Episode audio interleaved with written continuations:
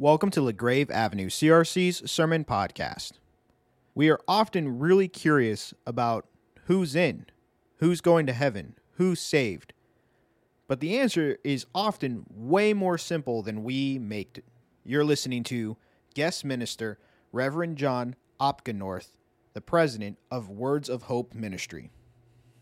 So as we get ready to hear the word tonight, let's pray. Father, Son, and Holy Spirit, open your word to us. Let it rule us. Let your Spirit guide us. Let the glory of Jesus be our one concern, in whose name we pray. Amen. I patently resist naming sermons. I just don't like it. So when Pastor Peter and then Pastor Mike asked, what's the title of your sermon? I didn't have one. And so finally I came up with this one, Who's In, and I didn't like it. But the more I thought about it, the more I like it. So maybe I'll have to start giving my sermons titles from now on. It has two meanings, as you'll see. The first meaning is to do with who's in, as in who's in the kingdom. The small town that I grew up in, Oostburg, Wisconsin, East Village in the Dutch language, was a small town, not bigger than Caledonia or any of the little burgs around Grand Rapids.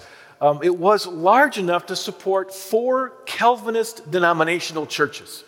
There was, as you can imagine, the Reformed and the Christian Reformed. There was a Presbyterian church and an Orthodox Presbyterian church. In the history of Christianity and in the spectrum of biblical theology that's in the world today, the overall differences between them theologically were such that it was would be hard to squeeze a piece of floss between them like two packed molars in the back of your mouth. You know what I'm saying?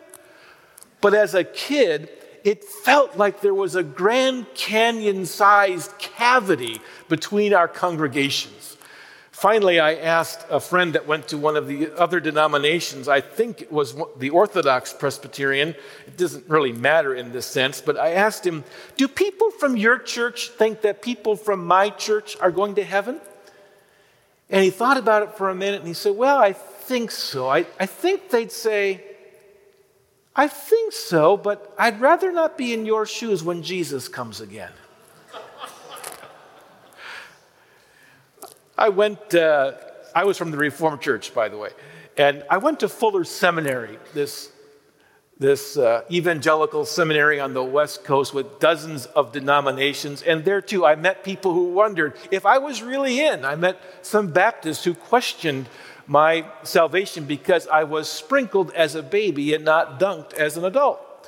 I met charismatics. Vineyard was a very popular denomination in those days, and they wondered about my salvation because I neither spoke in tongues nor had any miracles attributed to my fervent prayer life. And then I met United Methodists, and I began to wonder if they could be saved. Who's in? So it's a question for the early church, too. It's a question that Paul gets at in the book of Romans. Romans is, of course, Paul was a Calvinist before Calvin, I think. Romans is, of course, this grand theological treatise. In October, the end of it, if you read the Words of Devotional, I'm writing 2 weeks on chapters 1-8 that have just gone to press, and I just love the book of Romans. I think, though, that it's primarily a missionary text. Paul is writing to the church at Rome, and he famously divides the book into three large sections, much of which mirror the Catechism's three large sections of sin, salvation, and service, or guilt, grace, and gratitude. The first part of the book describes the universal sin of all humanity, Jews and Greeks and pagans of all kinds. The middle part of the book is all about the salvation, the grace of God in Jesus Christ that is available to everyone who will call on his name. We'll see that in Romans 10. And then, of course, 12 to the end is about our service in a pluralistic society. But I want us to listen to the simplicity of the gospel in chapter 10, verses 1 to 17. Brothers and sisters, my heart's desire and prayer to God for them is that they may be saved. I bear them witness that they have a zeal for God, but not according to knowledge, for being ignorant of the righteousness that comes from God and seeking to establish their own. They did not submit to God's righteousness, for Christ is the end of the law for righteousness to everyone who believes. For Moses writes about the righteousness that is based on the law, that the person who does the commandments shall live by them. But the righteousness based on faith says, do not say in your heart, who will ascend to heaven? That is to bring Christ down. Or who will descend into the abyss? That is to bring Christ up from the dead. But what does it say? The word is near you, in your heart and in your mouth. That is the word of faith that we proclaim, because if you confess with your mouth, Jesus is Lord, and believe in your heart that God raised him from the dead, you will be saved. For with the heart one believes and is justified, and with the mouth one confesses and is saved. For the scripture says, everyone who believes in him will not be put to shame, for there is no distinction between Jew and Greek. The same Lord is Lord of all, bestowing his riches on all who call on him. For everyone who calls on the name of the Lord will be saved.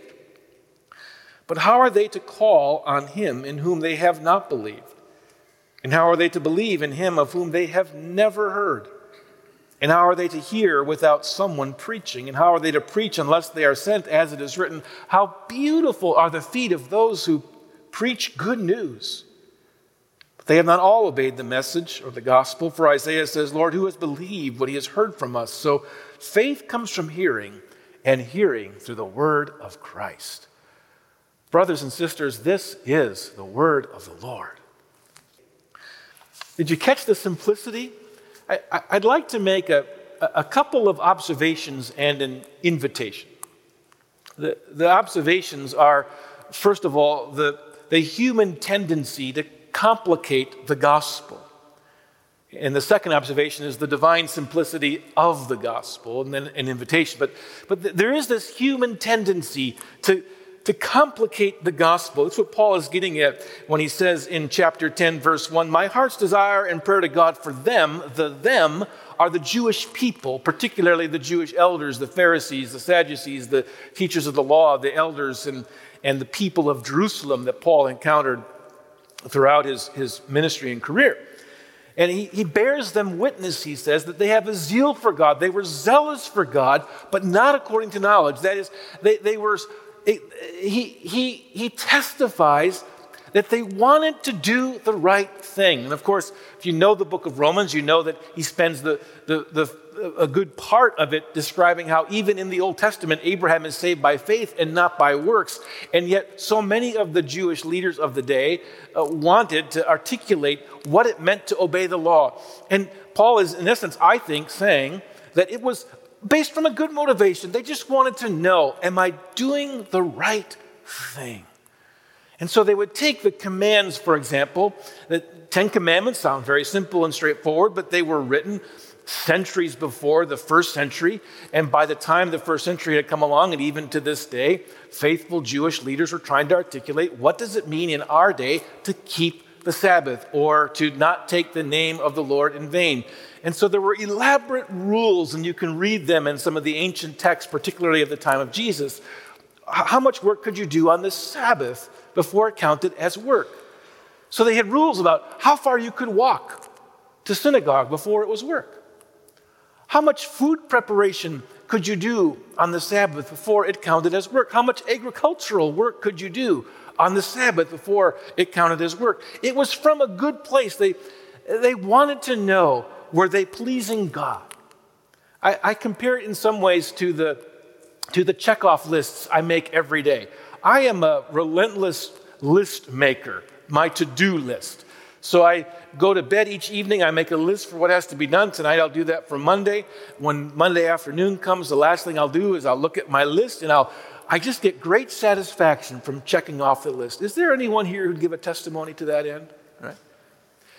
And if by God's grace I do something that was not on that list, when I come to the end of tomorrow, I will write it down to the bottom of the list so I can have the pleasure of checking it off. I just want to know, did I do a good job? Did I give Words of Hope a solid 8, 9, 10 hours today that I can feel good about?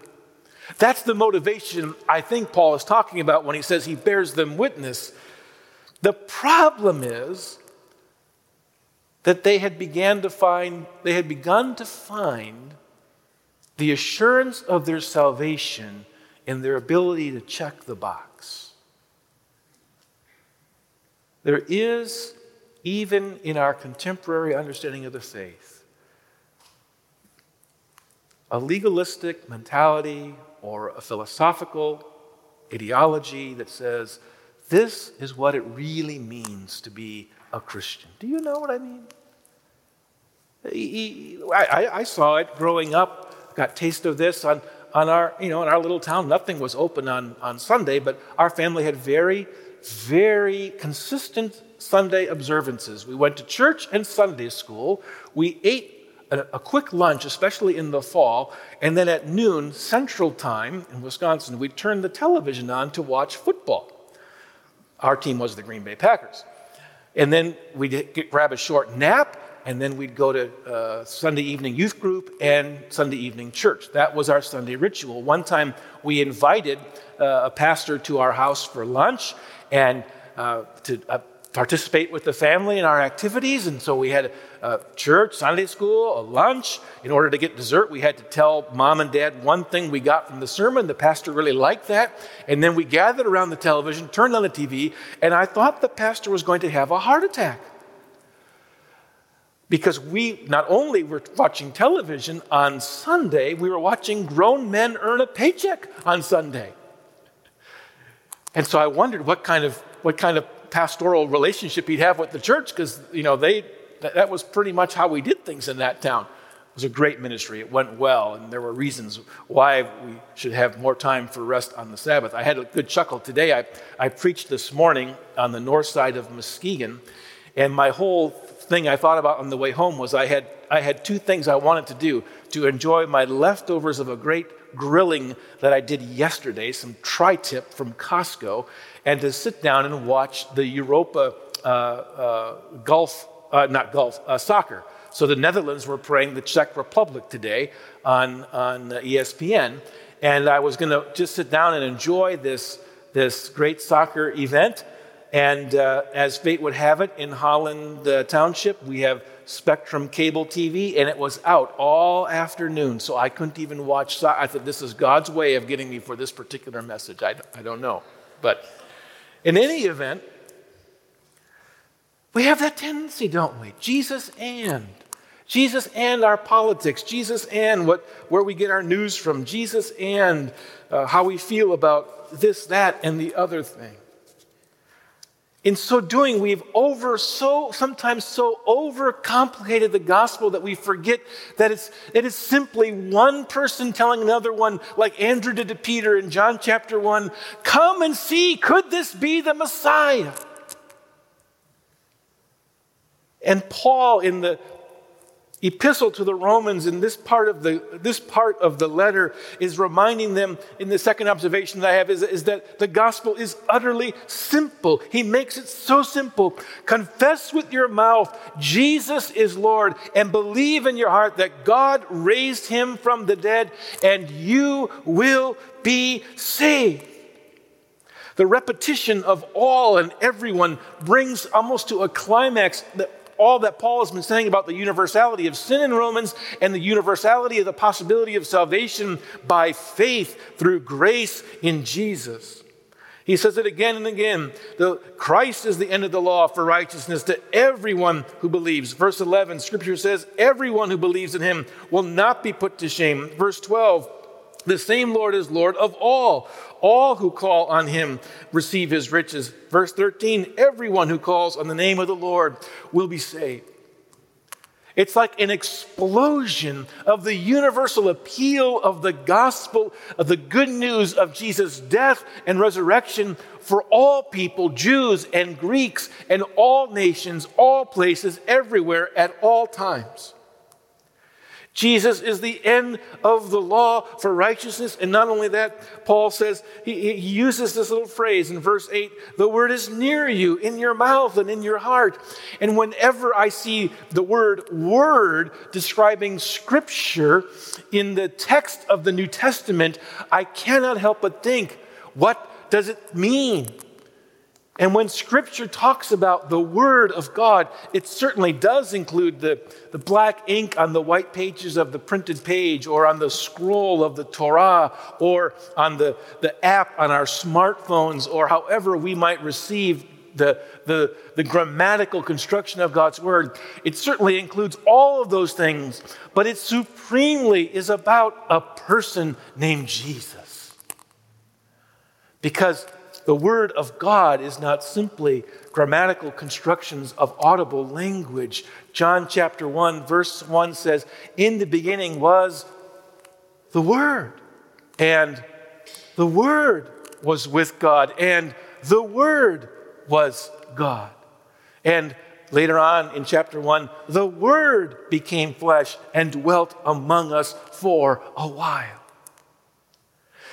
Jesus Christ is the living Word of God that is near to every human being and available to them.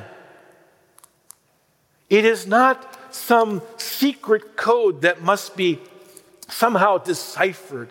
It is not a list of stipulations to be done in order to be earned. It is simply saying, come and see, is this the Messiah? And whenever we overcomplicate it, it will lead us down one of two paths. We will either become self-righteous in our belief to say, I've done it, I've checked off all the boxes, or we become so self-defeated to think, I could never measure up to the people in the church and their expectations. But when the Reformers said that salvation is in Christ alone, by grace alone, and faith alone, they meant it. And of course, all of the doctrines like predestination and I was quizzed in my classes ordination exams about infralapsarianism and supralapsarianism, if you know those things. They all have their place and importance for us to think about. But in the final analysis, what matters is, what will we do with the resurrection of Jesus Christ from the dead? If we believe in our hearts that God raised him from the dead.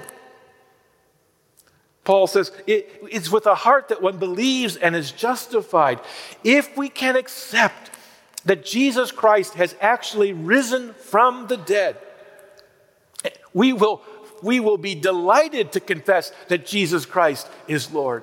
Death has been conquered. The grave is no more. And yes, COVID-19 and the pandemic and the loss of life in our country and right now ongoing around the world is terrible. But for everyone who knows Jesus Christ, it is not the end. Amen?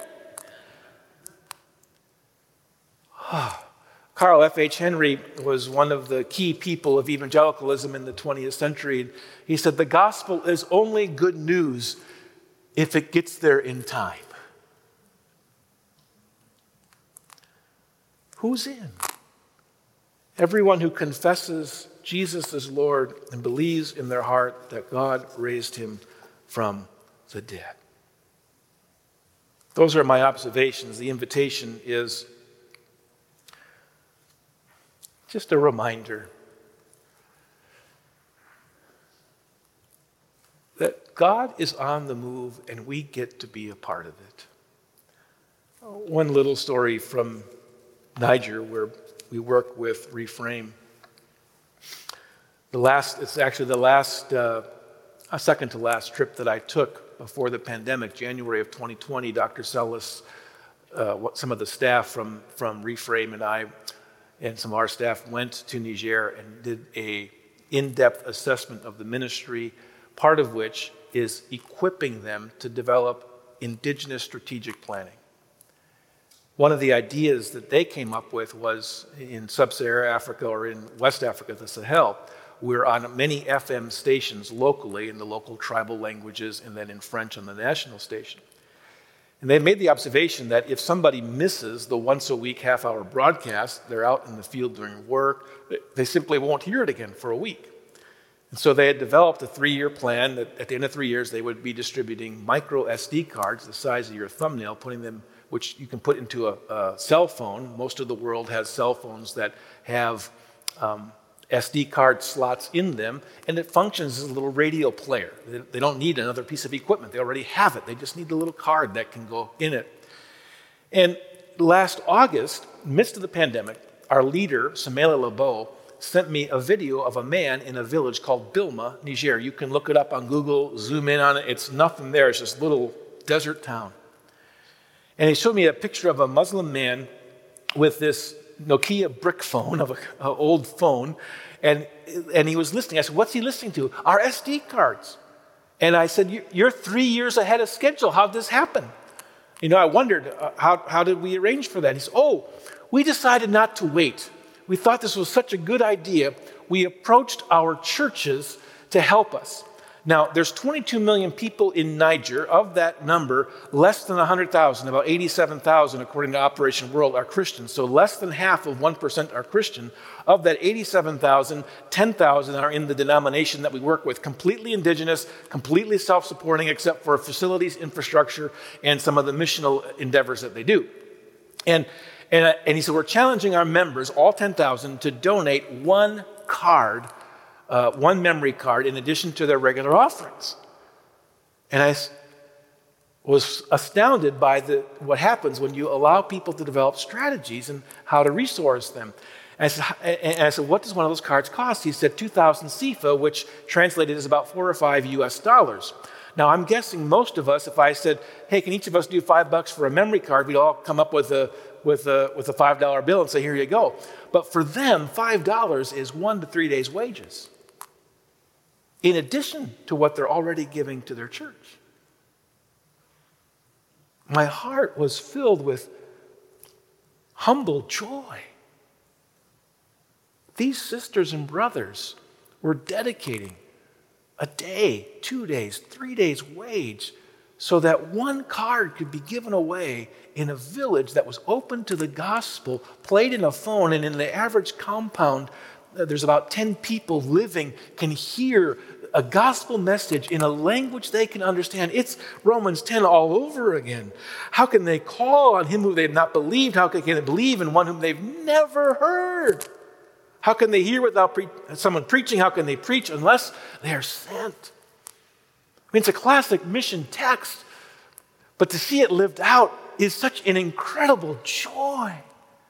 In fact, I think a case can be made that Paul is writing the entire book of Romans for the purpose of what he's going to say in Romans 15 when he says that he's going to visit, his plan is to visit Rome on his way to Spain so he can preach the gospel there. And he's asking them to receive an offering for him to send him on his way. I think a case could be made that one of the reasons Paul wrote the book of Romans was to set the church up for his missionary trip to Rome. So my invitation really to you as a body, and you're already doing it, is just to stay in the game. Who's in has a second meaning. Who's in it with us? Who's in it for the lost in our world? I love how Leslie Newbigin puts it when he talks about evangelism and predestination. He says there's a long tradition which sees the mission of the church as obedience to a command. That's not predestination, to a command. It has been customary to speak of the missionary mandate. This way of putting the matter is certainly not without justification, and yet it seems to me that it misses the point. It tends to make mission a burden rather than a joy, another checkoff list, to make it part of the law rather than part of the gospel. If one looks at the New Testament evidence, one gets another impression. Mission begins with a kind of explosion of joy. The news that rejected that the rejected and crucified Jesus is alive is something that cannot possibly be suppressed. It must be told. Who could be silent about such a fact? The mission of the church in the pages of the New Testament is more like the fallout from a vast explosion, a radioactive fallout which is not lethal, but life-giving. It's my contention in the church of Jesus Christ today that what we need more than anything else is not another sermon or mandate to say, we've got to give because Christ says we've got to give for missions, or we've got to go because Christ says go, or we've got to evangelize because Christ says to evangelize, all of which is true. But the fundamental motivation of being a person on mission in the kingdom is the joy of the Lord that comes to a human being, to us, as we receive him into our life and understand that, yes, death is conquered, sin is paid for, I am set free and will live forever with my faithful Savior, Jesus Christ. It should be an explosion of joy spilling out into Grand Rapids and into West Michigan and across the world. So who's in? In the name of the Father, the Son, and the Holy Spirit. Amen. Father, thank you for the gift of salvation in Jesus Christ, and for the privilege of sharing it with people around the world in the language that they can understand. May your word find a home in our hearts and accomplish the purpose, Lord, for which you sent it. In Jesus' name, amen. Thank you for listening to LaGrave Avenue CRC's Sermon Podcast.